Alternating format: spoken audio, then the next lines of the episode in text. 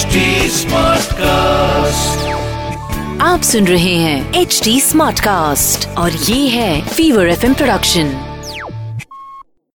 ये कार्यक्रम सत्य घटनाओं से प्रेरित है। जिनके साथ ये घटनाएँ घटी उसकी वास्तविकता उन्हीं तक सीमित है। भूत प्रेतों और अपसामान्य विषयों के होने पर चैनल कोई दावा नहीं करता और न ही प्रोत्साहन करता है। कहते हैं कि कभी कभी किसी इंसान की अचानक मौत हो जाने पर उसे यकीन ही नहीं हो पाता कि वो ज़िंदा इंसान नहीं, बल्कि सिर्फ़ एक भटकती हुई रूह है। और ऐसे में उसके पास अपना कहने को सिर्फ़ उसकी अतृप्त इच्छाएँ ही बचती हैं। इच्छाएँ जिन्हें पूरा करने के लिए वो रूह कुछ भी कर गुजरती है। और ईश्वर न करे कि कभी आप जाने अनजाने उस रूह और उसकी अतृप्त इच्छाओं के बीच में आ जाएँ। मैं डॉक्टर नागर, पेशे से मनोवैज्ञानिक और पैशन से ह्यूमन माइंड का फ़ैन। आपके पास लेकर आता हूँ। मुझसे मिले कुछ लोगों की आप बीती। कुछ घटनाएँ जिन्हें सुनकर आप सोचने पर मजबूर हो जाते हैं।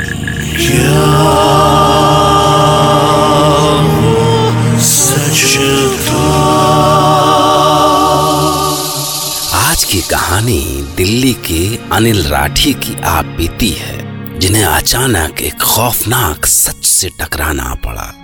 पर क्या आप उस सच का यकीन करेंगे, जब तक आप खुद उस सच से न टकरा जाएँ, तब तक तो नहीं, शायद।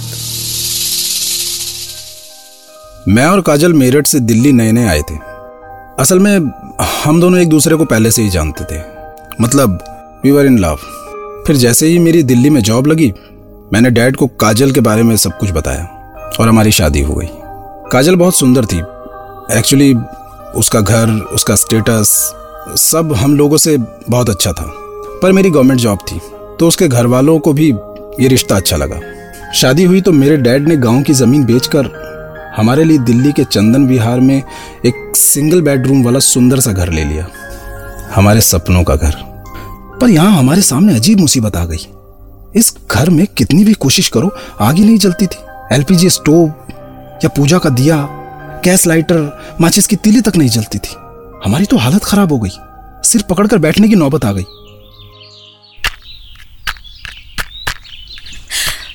अब क्या करें अनिल?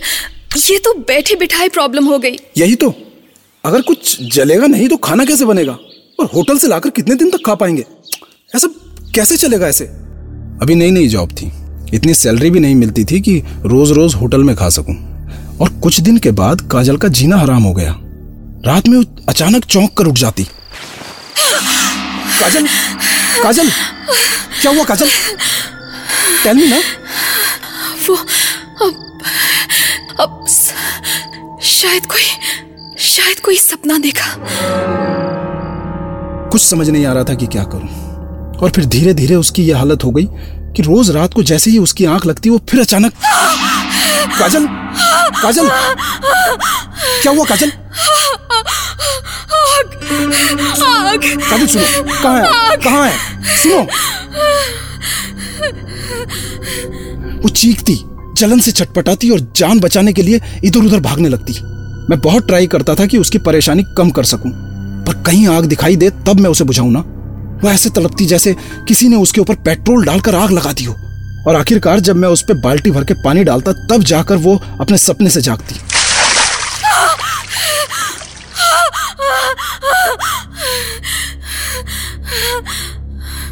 और जब मैंने इसके बारे में अपने नेबर्स से बात की तो मैं और परेशान हो गया। वो बोले कि, असल में बेटा यहाँ तुमसे पहले त्यागी जी की फैमिली रहा करती थी। वही त्यागी जी जो तुमको ये मकान बेच के गए हैं। हाँ हाँ तो? उसको ये मकान उसकी बहू अरे क्या नाम था उसका? मधु हाँ मधु। तो ये मकान उसकी बहू मधु को मिला था मधु के बाप से। मधु अपने बाप की अकेली औलाद थी ना। असल में इसी मकान के लालच में तो वो शादी हुई थी। क्योंकि मधु देखने भालने में कुछ खास नहीं थी बेटा। इसीलिए अब त्यागी और उसकी औरत बहू को सताने लगे कि बहू ये घर उसके नाम कर दे, जिससे वो किसी दिन बहू को घर से निकाल दे और फिर घर भी उनका हो जाए और वो अपने बेटे की दोबारा शादी किसी मनचाही दुल्हन से कर ले। पर मधु समझ गई बेटा, उनके मन में क्या है? तो उसने जिद पकड़ ली। कि ना वो अपने बाप की निशानी ये घर किसी को देगी और ना ही इस घर से जाएगी। और आखिरकार जब त्यागी और उसकी औरत उसको भगाने में कामयाब नहीं हुए तो ऐसा कहते हैं, मैं नहीं बोलता, ऐसा कहते हैं कि उन्होंने मिलकर मधु को जलाकर मार डाला बेटा। लेकिन भगवान जाने क्या बात हुई कि उसके कुछ ही दिन बाद त्यागी की फैमिली भी इस घर को छोड़ के चली गई। हमको भी लगा कि ये सब वही मधु कर रही है। सोचा कि शांति पाठ करा देंगे तो उस बेचारी औरत की आत्मा को शांति मिल जाएगी और हमको भी छुटकारा मिल जाएगा इस मुसीबत से। तो पंडित जी को बुला लिया। ओम देव शांति रत्न रिक्षा शांति पृथ्वी शांतिराप शांति औषधय शांति वनस्पत शांतिर्विश्वदेव शांति ब्रह्म शांति सर्व शांति शांति रेव शांति साम शांतिरेधि ओम शांति शांति शांति और जब पंडित जी ने मंत्र के साथ दिया जलाया तो दिया आराम से जल गया। आओ राठी जी हवन शुरू करते हैं और फिर छोटी सी पूजा के बाद पंडित जी ने हवन कुंड में अग्नि प्रज्वलित कर दी। ओम स्वाहा। ओम अमृता पिधानामसि स्वाहा। ओम स्वाहा। ओम स्वाहा। ओम स्वाहा। पर अभी हवन की जलती लपटों में उन्होंने सुहा करके आहुति डाली ही थी कि अचानक ज़ोर की आंधी चलने लगी। जैसे आंधी हवन की अग्नि को बुझाना चाहती हो। और फिर अचानक पास के ओपन किचन से पानी की भरी बाल्टी उछली और सीधी हवन कुंड पर गिर गई। वो भी अपने आप। एक सेकंड में सारा घर तालाब बन गया। अरे ये ये हो गया ना? हे प्रभु हे ईश्वर हे भगवान शिव शिव शिव शिव शिव शिव शिव। ये भूत भूत हमारे बस का नहीं है राठी साहब। भाई हम तो चलते हैं भाई। तुम तुम जानो तुम्हारा तुम्हारा काम जाने भैया। पंडित जी अरे पंडित जी मेरी बात तो सुनिए। अब आप पूजा तो करके जाइए। अरे नहीं भैया नहीं कोई कोई कोई ओझा ओझा बुला लो ये सब के लिए। ये हमसे ना हो पाएगा। हम पंडित हैं भाई कोई ओझा थोड़ी है। भाई हम चलते हैं। अरे हम पंडित जी से अपनी परेशानी कम होने की आस लगाए थे और उल्टा वो हमारी परेशानी और बढ़ाकर चले गए। पर सर जब अगले दिन मैं घर की सफ़ाई कर रहा था तो मुझे एक कोने में चूड़ियों के अधजले टुकड़े दिखाई दिए। मैंने उनको उठाकर घर से बाहर फेंक दिया। लेकिन उसके बाद तो काजल की हालत और खराब हो गई। वो सपना उसको दिन दहाड़े दिखाई देने लगा। वो अजीब अजीब हरकतें करने लगी।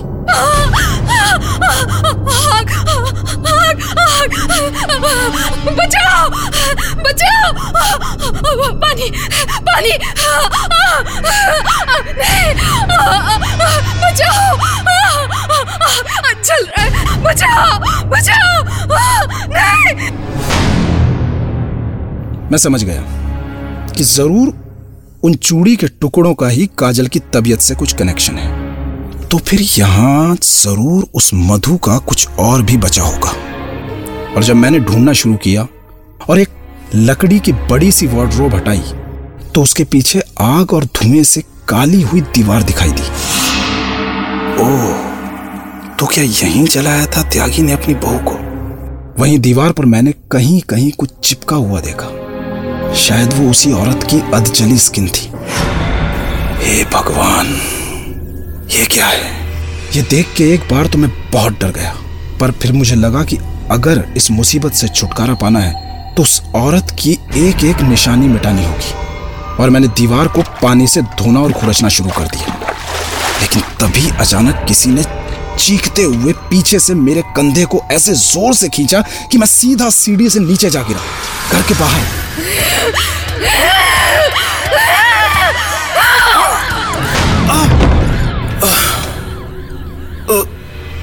नीचे गिरने के बाद जब मैं संभला तो कहीं कोई दिखाई नहीं दिया।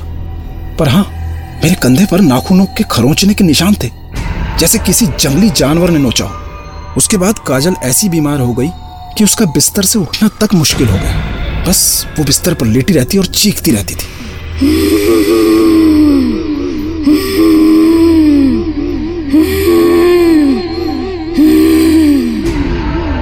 काजल की तबीयत बहुत बिगड़ गई तो मैं उसे लेकर हॉस्पिटल गया। पर जब हम दोनों वापस लौटे तो कमाल हो गया।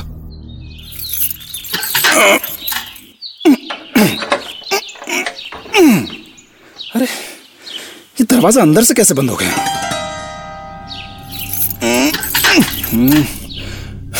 मुझे समझ नहीं आया, ये कैसे हो सकता है? कोई अंदर से दरवाज़ा कैसे बंद कर सकता है? पर तभी जवाब में मुझे किसी के गुर्राने की आवाज़ सुनाई दी। अजीब गुर्राने की आवाज़।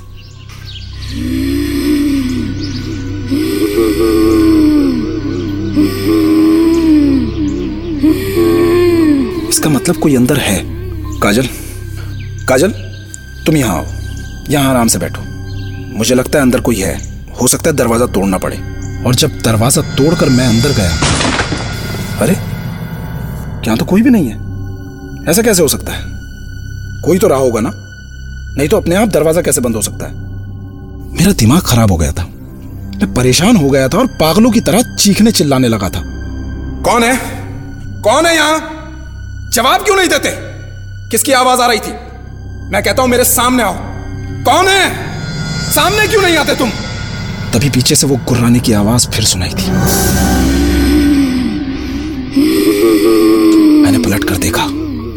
कोई और नहीं। वो काजल थी। काजल? क्या हुआ? तुमको क्या हुआ? उसकी शक्ल अजीब हो गई थी, जैसे उस पर कोई शैतानी साया आ गया हो। ना, नहीं तो तुम काजल नहीं हो? नहीं, तुम काजल नहीं हो। कौन हो तुम? कौन हो? मुझे निकालना चाहता है। हाँ? मेरे घर से निकालना चाहता है। लेकिन मैं नहीं जाऊँगी यहाँ से। नहीं जाऊँगी। कहीं नहीं जाऊँगी। देखो। जाएगा तू। प, प, तू जाएगा यहाँ से। समझा? और उसने मुझे उठाकर तिनके की तरह सामने वाली दीवार पर दे मारा। समझा तू?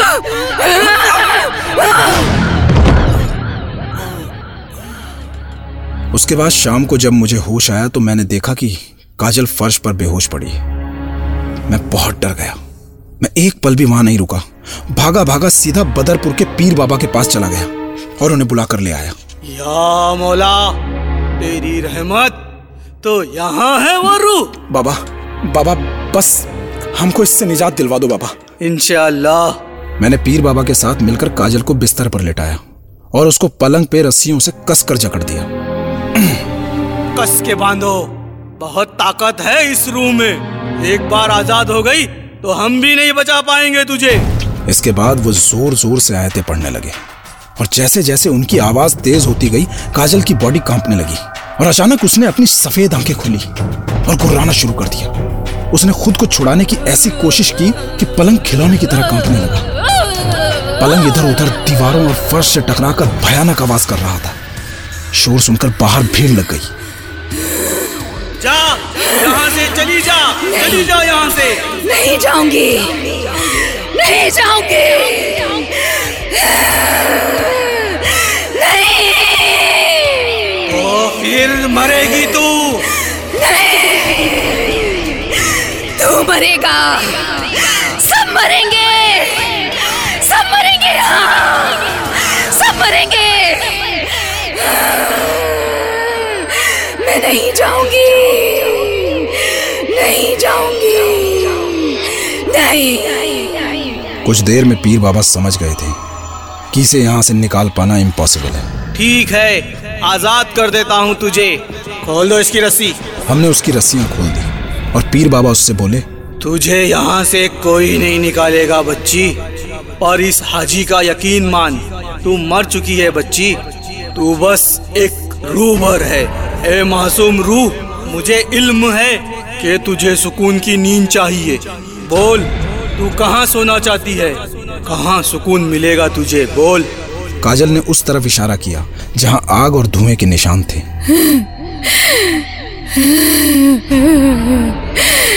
वही जली थी मैं। वही जली थी।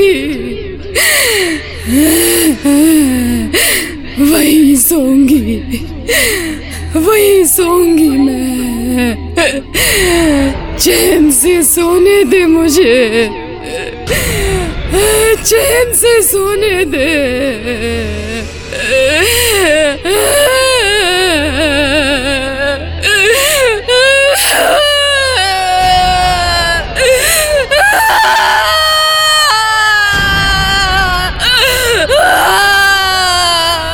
मत रो मासूम, तेरा खुदा तेरे साथ इंसाफ करेगा।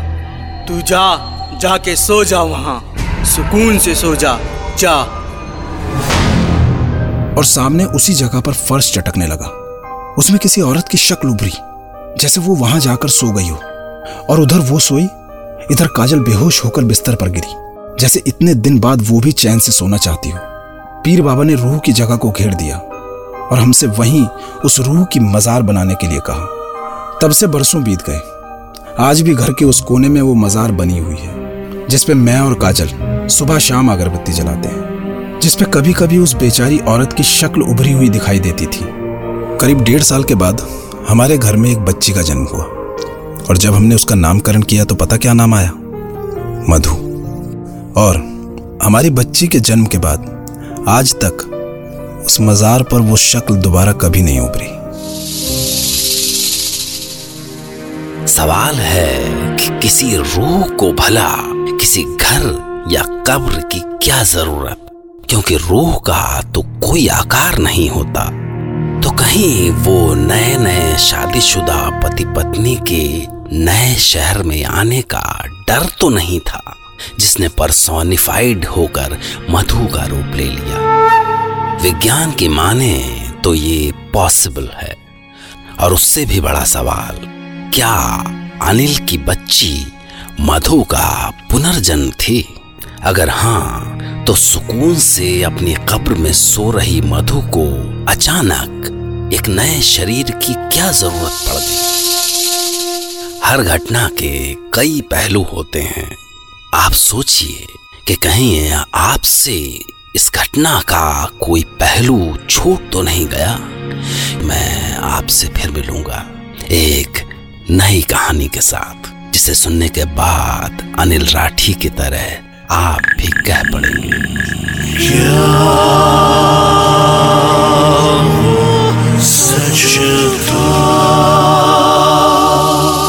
और आखिर में एक बात, क्या कभी आपको ऐसा लगा कि आपके घर के किसी दीवार पर कोई आकृति सी दिखाई दी है? अगर हाँ और फिर भी आप सुकून से सो रहे हैं तो फ़िलहाल आपका नसीब अच्छा है क्योंकि अक्सर वो आकृतियाँ आपका वहम नहीं होती। Okay take care. आप सुन रहे हैं एच डी स्मार्ट कास्ट और ये था Fever F production H smart cast